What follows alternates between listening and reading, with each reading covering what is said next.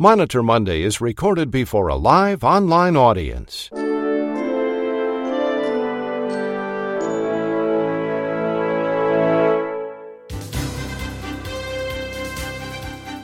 It's morning in America. It's Monitor Monday. For rural hospitals and small town clinics, big city health systems, and healthcare professionals, Monday means Monitor Monday. And Monday means gearing up for another week of audits by the government and health plans. Here now with the latest regulatory and audit news is the publisher of RAC Monitor and the host of Monitor Monday, Chuck Buck. Good morning, everyone, and welcome to Monitor Monday. United Healthcare is putting providers on notice. Come January 1st, the industry giant will use a definition of sepsis 3 to determine if a diagnosis of sepsis is clinically validated. Reporting our lead story this morning is Dr. Edward Hu. Dr. Hu is with the University of North Carolina Healthcare System, and Dr. Hu is also the president of the American College of Physician Advisors. Also on today's Monitor Monday, healthcare attorney David Glaser is standing by with another example of risky business. Tim Powell reports on a recent OIG investigation on Medicare Advantage organizations. Leslie Marsh is standing by in Lexington, Nebraska with the Monitor Monday Rural Healthcare Report. And healthcare attorney Knicole Emanuel has the Monitor Monday RAC Report. It's all about due process. But we begin this morning with Dr. Ronald Hirsch, who is making his Monday rounds here on Monitor Monday. Monday Rounds is sponsored by R1 Physician Advisory Services. Here now making his Monday rounds is Dr. Ronald Hirsch. Good morning, all. I'm reporting from O'Hare Airport, so excuse the background noise. You know, we spend a lot of time on Monitor Monday speaking ill of insurance companies, and it's usually for good reason. For example, I bet many listeners have had an inpatient admission denied by United Healthcare where they were told that observation can go up to 72 or even 96 hours. Well, UHC's own observation policy H005 specifies that only in rare and exceptional cases do reasonable and necessary outpatient observation services span more than 48 hours. But every so often, a story comes along that actually supports and ensures denial. And such a story was reported last week by the Center for Health Journalism. But the story really began with a CNN story about United Healthcare denying approval for proton beam therapy for a woman with recurrent cervical cancer. The CNN story paints the perfect picture of the evil insurance company denying a treatment plan established by a prestigious academic institution. CNN even investigated the background of one of the United Healthcare medical directors, finding that she was fined $1,000 by her state medical board for her work at a tattoo removal clinic. What the Center for Health Journalism did was actually look for evidence that proton beam therapy was better than existing therapy for the patient, and there was none. The doctors were recommending it because they thought it was better. But thinking something is better and knowing that it is better are two very different things. And the doctors even committed the cardinal sin. They used the fact that the treatment worked when she paid out of pocket for it as proof that it should have been approved. As much as we want to dislike insurance companies all the time, try not to generalize and look at each case based on its merits. They have a duty to ensure the medical care is appropriate and proven. In this case, the evidence, or lack thereof, supported United Healthcare. I've asked Emily to put the article on the handouts tab so you can all read it. Now, in other news, CMS just changed the way that MACs will be developing their local coverage determinations to allow more transparency and input from interested parties. But I have to say, the whole concept of a local coverage determination makes no sense at all to me. Should the standard of care vary that much across the U.S. that separate policies are needed? Should there really be a patient in New York with a medical condition who can get their care covered by Medicare, but may not have it covered if they moved across the border to New Jersey? If CMS doesn't have the capacity to write NCDs on everything, they could designate MACs, do the research, collect input, and hold the hearings, and then adopt them nationally.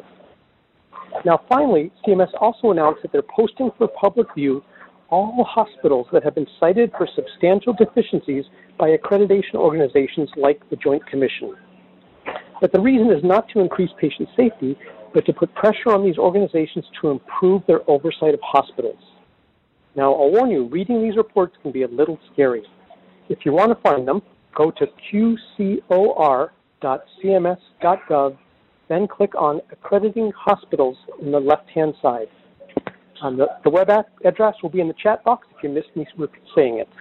That's it, Chuck. Back to you. Thank you very much, Dr. Hirsch. That was the Vice President of R1 Physician Advisory Services, Ronald Hirsch, MD. Dr. Hirsch was making his Monday rounds here on Monitor Monday.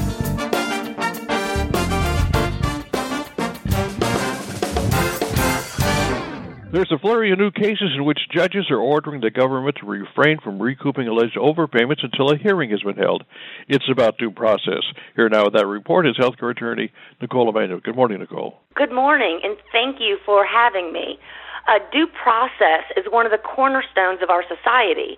However, for Medicare and Medicaid providers, due process in the past has been non existent. Imagine that you're accused of owing $5 million to the government some CPT code error. You disagree. You believe that your documentation was proper and that you filed for reimbursement correctly. You appeal the decision that you owe $5 million. You continue conducting business as normal. Suddenly, you realize the government is recouping the $5 million now prior to any hearing before a judge. You haven't been found guilty. So, what has happened to innocent until proven guilty and due process? Well, now a new flurry of cases are now going in the provider's way, saying that they cannot recoup prematurely. For Medicare appeals, there's a five step appeal process. The law requires the government to not recoup during the first and second levels of appeal. But the first and second levels are jumping through hoops and not normally successful. It's at the third level, the appeal to an impartial administrative judge, that the alleged recoupments are usually overturned. After the second level, according to the black letter of the law, the government can begin recouping. And sadly, in the past, the courts have held that it's proper for the government to recoup these reimbursements after the second level. However, new case law is turning the tide. For example, on September 27, 2018, Accident, Injury, and Rehab PC versus Azar was published. It's a new trend in favor of providers that seems to be arising. This is fantastic news for providers across the country. In Accident, Injury, and Rehab PC, the court found that the ALJ stage of the appellate process is the most important for providers as it provides the first opportunity for plaintiff to cross-examine defendant's witnesses and examine the evidence used to formulate the statistical sample. 66% of RAC denials are reversed by an ALJ. The court found that plaintiff's procedural due process rights were violated by premature recoupment. The court granted accident, injury, and rehab PC's preliminary injunction restraining and enjoining the government from withholding Medicare payments during the appeal process. When the government starts recouping, filing a preliminary injunction has been shown to be the best course. In the past, most preliminary injunction ask, preliminary injunctions asking the court to order the government to stop recoupments was dismissed based on jurisdiction.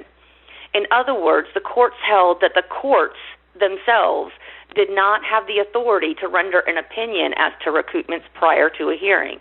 Now, however, the trend is turning and courts are starting to rule in favor of the providers, finding a violation of procedural due process based on a collateral claim exception. There are four criteria in order to win a preliminary injunction.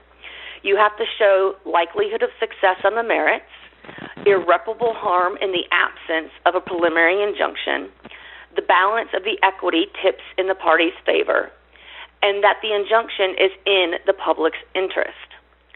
There is an esoteric legal theory called exhaustion of administrative remedies.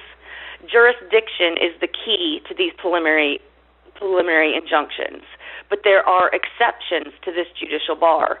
The Supreme Court of the United States articulated a collateral claim exception. The Supreme Court permitted a plaintiff to bring a procedural due process claim requesting an evidentiary area hearing before the termination of disability benefits. Collateral claim is basically when a party brings a claim in federal court when that constitutional challenge is entirely collateral to its substantive claim of entitlement.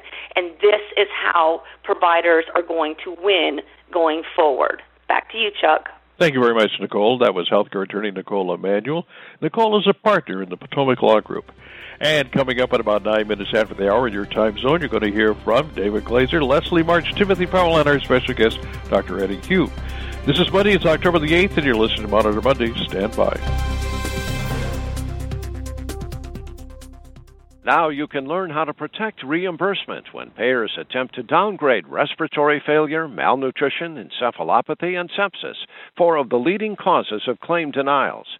DRG downgrading is a widespread tactic used by payers to lower hospital payments by reducing DRGs and inappropriately denying relevant diagnostic codes. But during an exclusive RAC Monitor webcast, you and your team will receive the latest information on the ever changing body of medical evidence on these denial prone DRGs. This important webcast is Tuesday, October 23rd at 1:30 p.m. Eastern. Register now to attend, protect reimbursement, and avoid denials for respiratory failure, malnutrition, encephalopathy, and sepsis. To register for the webcast, click on the Handout tab in today's program. We're back in a program note. Now you and your team can benefit from the latest compliance and regulatory education when you subscribe to the RAC Monitor Educational Webcast Subscription Program. Here now with the Monitor Monday Risky Business segment is healthcare attorney David Glaser. David, what is risky this morning? Chuck, one of my goals is to make sure clients get to keep money for the work that they do. I don't mind when an overpayment is recouped because there was a bill for services that were never provided, but it really bothers me when a payer attempts to use some meaningless technicality to claw back money. Similarly, I don't want clients refunding in those types of situations. And in that vein, if you missed an email from RAC Monitor um, a week ago entitled uh, Tools for Avoiding Risky Business and Unnecessary, Unnecessary Refunds, it was exactly a week ago. You might want to take a look at that one. So I want to thank Shannon DeConda um, from Doctors Management who called my attention to this gem. She's helping a clinic in an audit where the CMS contractor denied claims because the records were signed months after the date of service.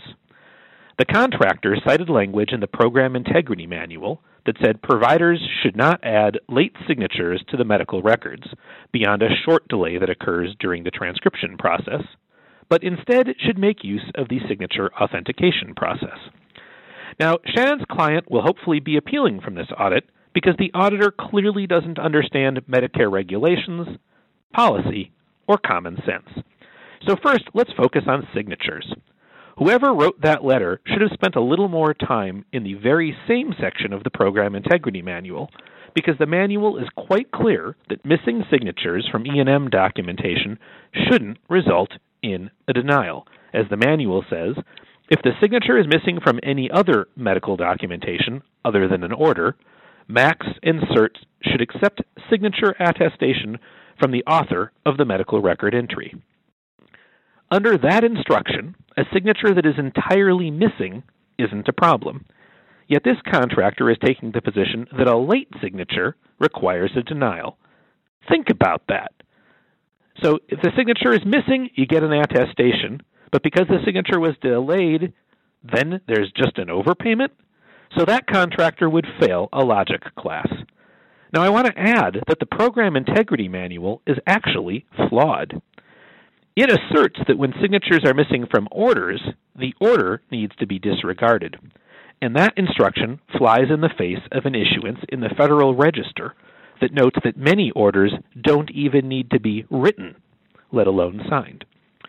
The a Halloween 1997 Federal Register describes the rules for an independent diagnostic testing facility, and it notes that the regulations require an order be written in an IDTF. But in a physician clinic, orders for diagnostic tests do not need to be in writing. Because many people don't believe this, I'm going to say it again for emphasis. According to the Federal Register, in a physician clinic, there is no requirement that an order for a diagnostic test be reduced to writing. Now, if the order need not be in writing, it certainly doesn't need to be signed. So let me be very, very clear. A missing signature should not justify the denial of a service. If you have a claim denied for a missing signature, it's calling out for an appeal. Next week, I'm going to talk about another flaw in the audit that Shannon was talking to me about, In the meantime, let me paraphrase the ace of base. You don't have to see them sign. The contractor needs to open up its eyes and read the rules. The contractor is demanding without understanding.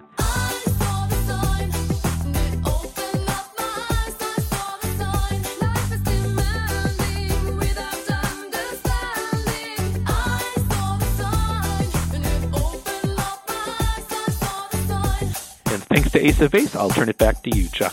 Thanks, David, very much. That was healthcare attorney David Glaser. David is a shareholder of the law firm of Fredrikson and Byron in downtown Minneapolis. There's been a spike in the closure of rural hospitals, according to the Government Accountability Office, the GAO as we know them. The GAO says that 64 rural hospitals closed between 2013 and 2017. And in the face of that bad news, Leslie Marsh has good news to report this morning about her rural hospital in Lexington, Nebraska, where she's the CEO.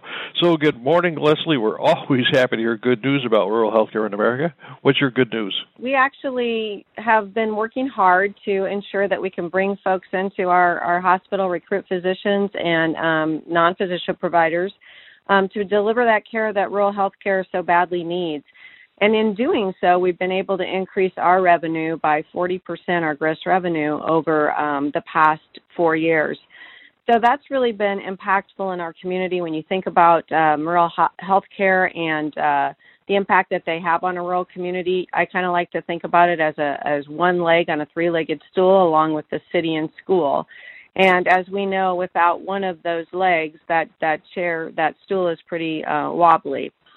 So um, we've been able to use things like uh, to leverage uh, technology and to have e-hospitalist programs and to bring in new surgical services, and, and we've done that based on what are the needs of the community.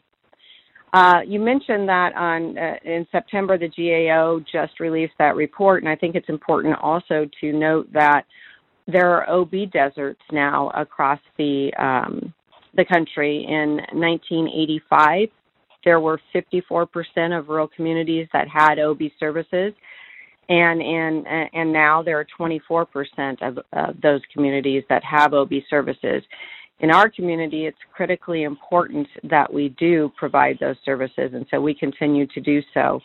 Um, but it is a, a national crisis, and I think it's important for all of us to share the successes that we've had. And and to that, I would say that we we did a study and uh, and we communicated that the findings in terms of what do we actually contribute to the local community economically and what do we contribute to the state overall and it's really compelling when you think about the fact that the jobs that we provided were about 424 jobs uh, which had an impact on state and local taxes to the tune of 1.535 million.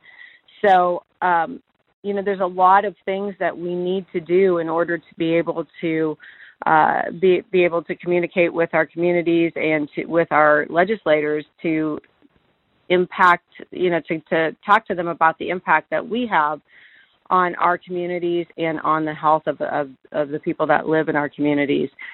Lexington is a uh, diverse community. Uh, we have a beef packing plant, and and really we had to come up with some ways to make this all work out.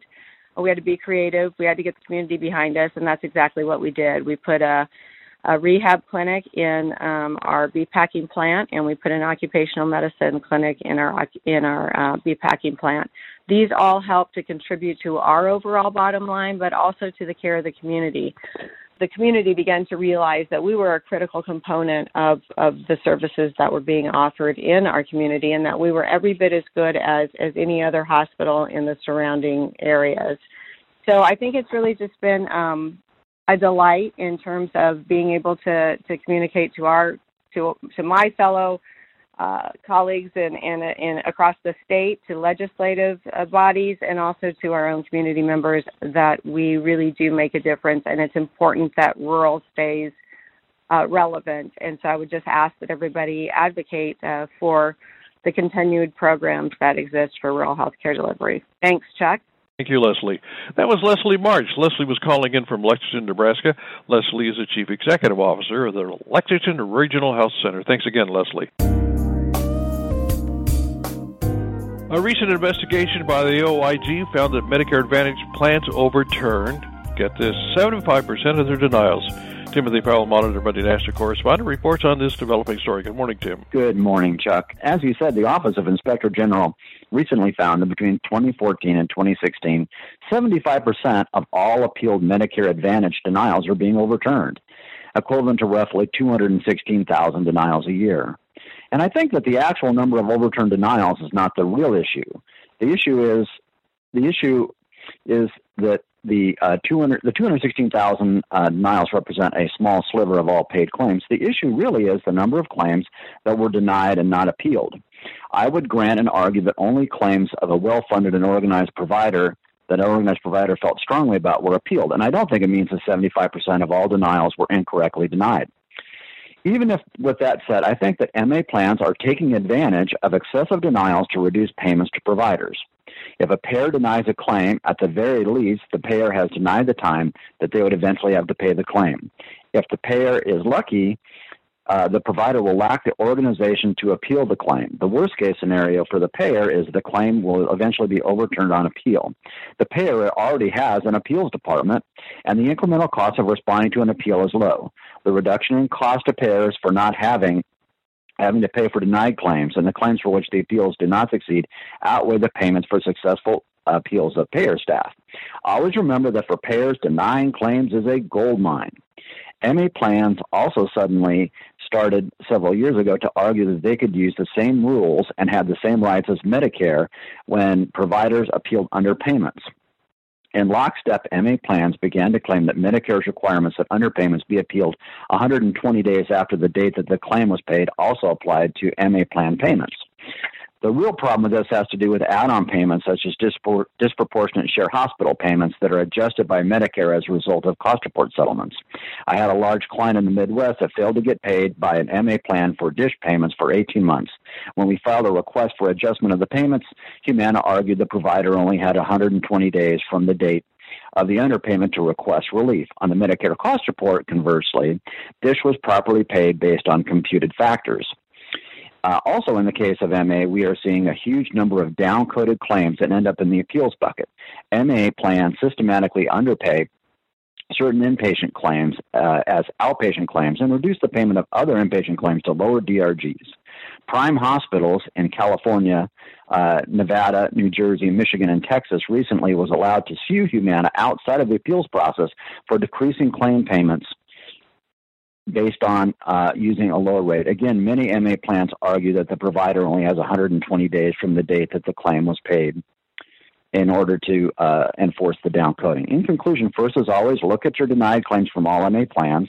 If you do not have enough staff to properly work your claims and consider outsourcing them to a good company, look at your MA contracts and your out of contract MA claims. If your contract or payment is based on Medicare, make sure that the add on payments and rates are properly paid. And if there are underpayments, then make sure you appeal them within 120 days of receiving payments. Look at root causes for denied claims, and if the denials seem to be arbitrary, consider meeting with your MA plan. And with that, back to you, Chuck. Thanks, Tim, very much. That was Monitor Monday National Correspondent Tim Powell. Tim is a nationally recognized expert on regulatory matters, including the False Claims Act, ZPIC audits, and OIG compliance.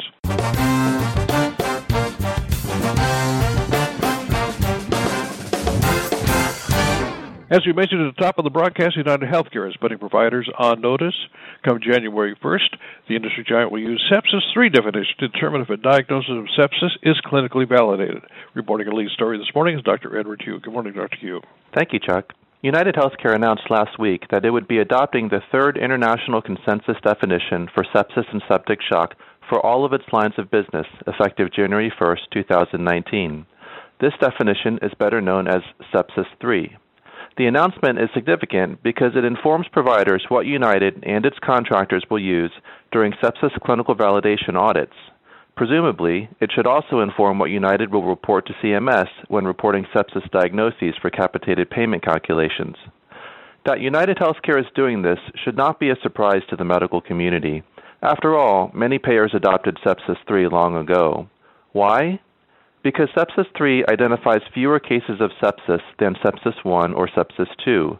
It is a higher bar than the previous versions, which were based on SIRS criteria. However, regardless of the impact of sepsis on DRG payments, we must look at the direction of the broader medical community on sepsis. Since the publication of the Sepsis 3 definition in February 2016, recognition of the new definition has gradually become more widespread in the medical community.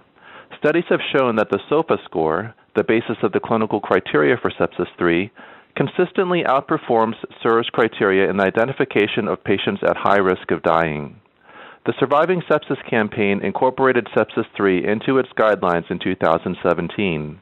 The medical reference up to date, while acknowledging that Sepsis 3 is not universally accepted, writes that SIRS criteria have fallen out of favor since its presence is quite nonspecific.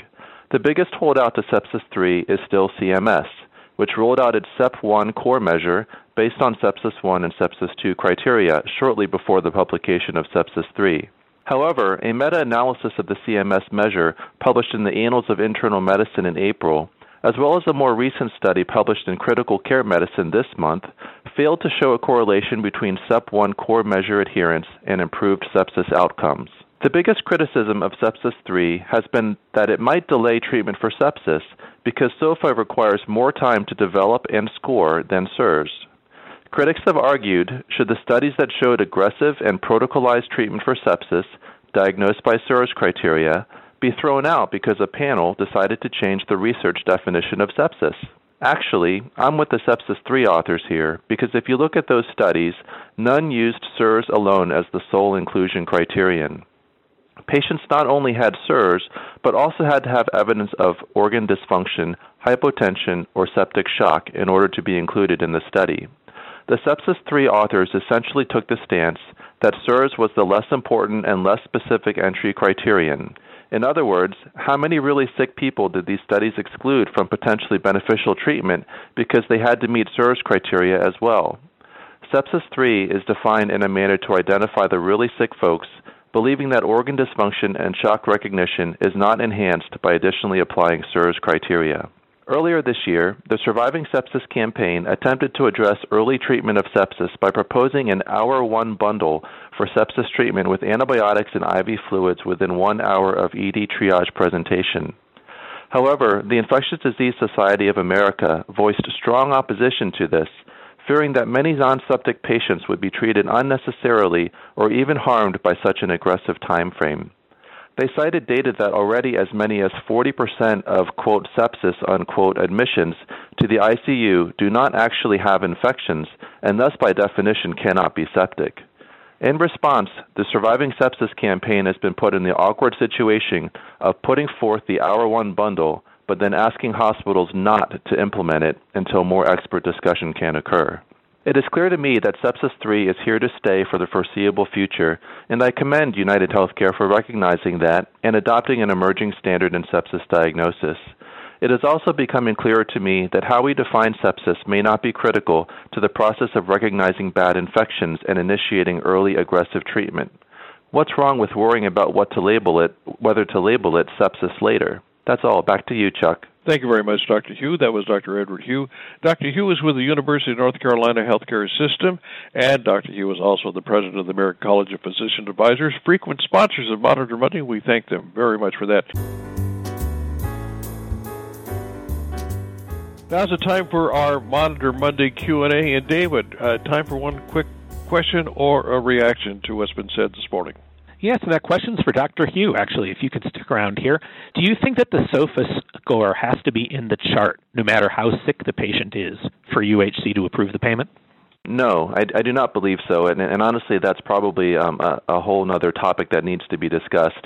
The, the SOFA criteria are designed to recognize patients who have organ dysfunction over a baseline level of chronic comorbid illness. Um, the, the SOFA score, in my opinion, does not need to be actually physically stated in the chart as long as the organ recognition can be recognized in the chart. I, I also want to make a distinction between the, the sepsis definition, which is really tied to life threatening organ dysfunction caused by a dysregulated host response to infection, and the 2015 clinical criteria for sepsis, which is based on SOFA.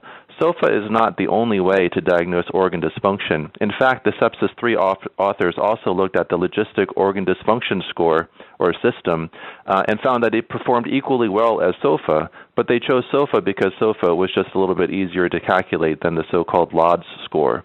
So I, I think as long as you can make the argument that there is clear evidence of organ dysfunction related to infection, then that actually meets the definition of sepsis 3, regardless of SOFA, although because the clinical criteria, the clinical application invokes SOFA, I think it is helpful to be able to calculate a SOFA score, or, or rather to, to know when SOFA points are lost. Like for instance, if there's a um, if there's evidence of thrombocytopenia that is new and, and not a patient's baseline, that you know that you already have lost a couple SOFA points if the thrombocytopenia is below a certain level. And so you know that the maximum SOFA score cannot be greater than 13, for instance, which would qualify for sepsis. Thank you so much, Dr. Hu. Back to you, Chuck.